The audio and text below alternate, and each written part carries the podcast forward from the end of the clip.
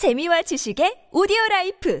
팟빵 안녕하세요. 군사독복입니다. 역사에 두고두고 회자될 사건인 러시아 우크라이나 침공 사건 이후 다시 한번 세계를 경악하게 한 사건이 벌어졌습니다. 바로 푸틴의 부분 동원령 선포인데요. 푸틴의 부분 동원령 선포 이후 30만 명의 예비군이 징집될 상태에 이르게 되자 현재 러시아 예비군 대상자인 18세에서 65세 남성들은 전부 패닉 상태에 빠졌습니다. 30만 명이라고 하면 얼핏 그리 대단치 않은 것처럼 보일지 모르고 러시아는 동원 가능한 2,500만 명의 예비군들 중 1%도 되지 않는 병력을 동원할 뿐이라며 큰 소리치고 있지만 전혀 그렇지 그렇지 않습니다. 이 동원령은 사실 푸틴의 정치 생명을 끝장내 버릴 수 있는 최악의 악수이며 사실상 주류 언론에서만 30만 명이라 할뿐 최근 실제로 러시아가 동원하는 예비군들의 숫자는 총 120만 명을 넘어설 것이라는 전망마저 등장하고 있는데요. 러시아 전역에서 이를 증명하는 온갖 혼란이 벌어지며 아비 교환의 현장이 되어가고 있는데 동원령이 왜 푸틴을 끝장낼 수 있다는 것인지 알아보겠습니다. 전문가는 아니지만 해당 분야의 정보를 조사 정리했습니다. 본의 아니게 틀린 부분이 있을 수 있다는 점 양해해 주시면 감사하겠습니다. 30만 명의 예비군은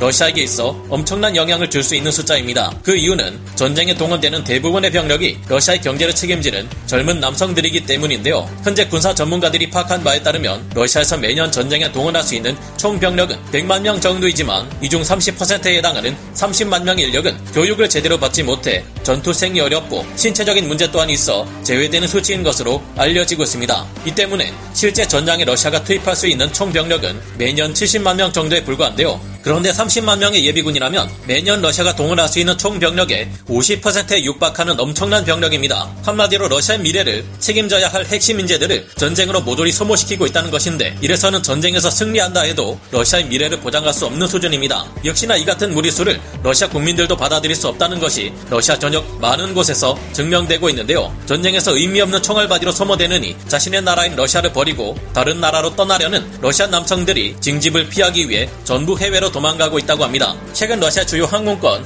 예매 사이트는 모두 마비되었으며 튀르키예 등 해외로 나가는 모든 항공권 또한 매진되는 사태가 벌어졌습니다. 우크라이나 전쟁 이후 서방 국가들이 러시아인들에게 입국 금지 조치를 취하자 러시아 국적 청년들이 도피할 수 있는 나라는 얼마 남지 않게 되었는데요. 심지어 이제는 그 몇 안 되는 나라로 가는 공항마저 러시아 본토를 탈출하려는 젊은 남성들이 몰려들면서 포화 상태에 이르고 말았습니다. 이들을 받아들일 수 있는 규모가 가장 큰 나라인 티르키예로 가는 항공권은 이미 푸틴의 연설이 나온 9월 21일로부터 이틀 전인 9월 19일부터 매진되면서 항공권을 구할 수 없는 상황이 이르렀습니다. 아르메니아, 아제르바이잔, 카자흐스탄, 우즈베키스탄, 키르기스스탄, 아랍에미리트 연합, 인도, 중국 등으로 가는 항공편도 모든 곳에서 매진되었다고 합니다. 현지 매체들은 이번 항공권 매진 사태가 18세에서 65세 남성들에 의해 일어나고 있다고 전했는데요. 이번 동원령으로 인해 징집할 수 있는 예비군 대상자는 2,500만 명으로 현재는 부분 동원령인 30만 명이 언급되었으나 시간이 흘러 언젠가 다가올 자신의 순서에 대해 불안감을 느낀 이들의 해외 도주 시도라고 현지 매체들은 분석하고 있습니다. 항공권 매진 소식이 보고되자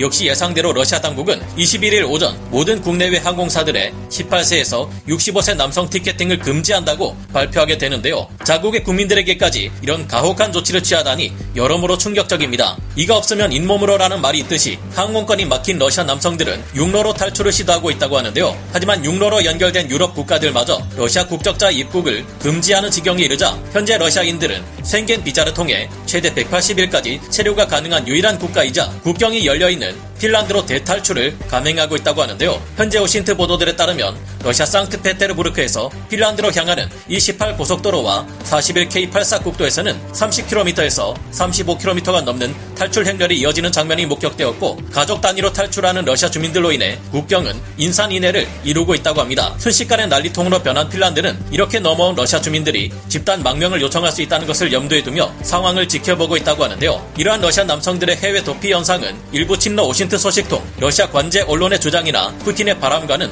전적으로 반대되는 현상입니다. 푸틴이 벌이고 있는 이 전쟁에서 러시아 국민들마저도 등을 돌리고 있는 것을 여실히 보여주고 있습니다. 이제껏 모든 것을 자기 마음대로 강행해왔던 푸틴의 30만 명 동원은 이제 시작에 불과할 수 있는데요. 러시아 국민들도 이제 자국이 멸망하는 것을 지켜보지 않기 위해서 푸틴 러시아 대통령의 압제에 맞서 들고 일어나 반란을 일으키려 하지 않을까 생각해 봅니다. 오늘 군사 돋보기 여기서 마치고요. 다음 시간에 다시 돌아오겠습니다. 감사합니다. 영상을 재밌게 보셨다면 구독, 좋아요, 알림 설정 부탁드리겠습니다.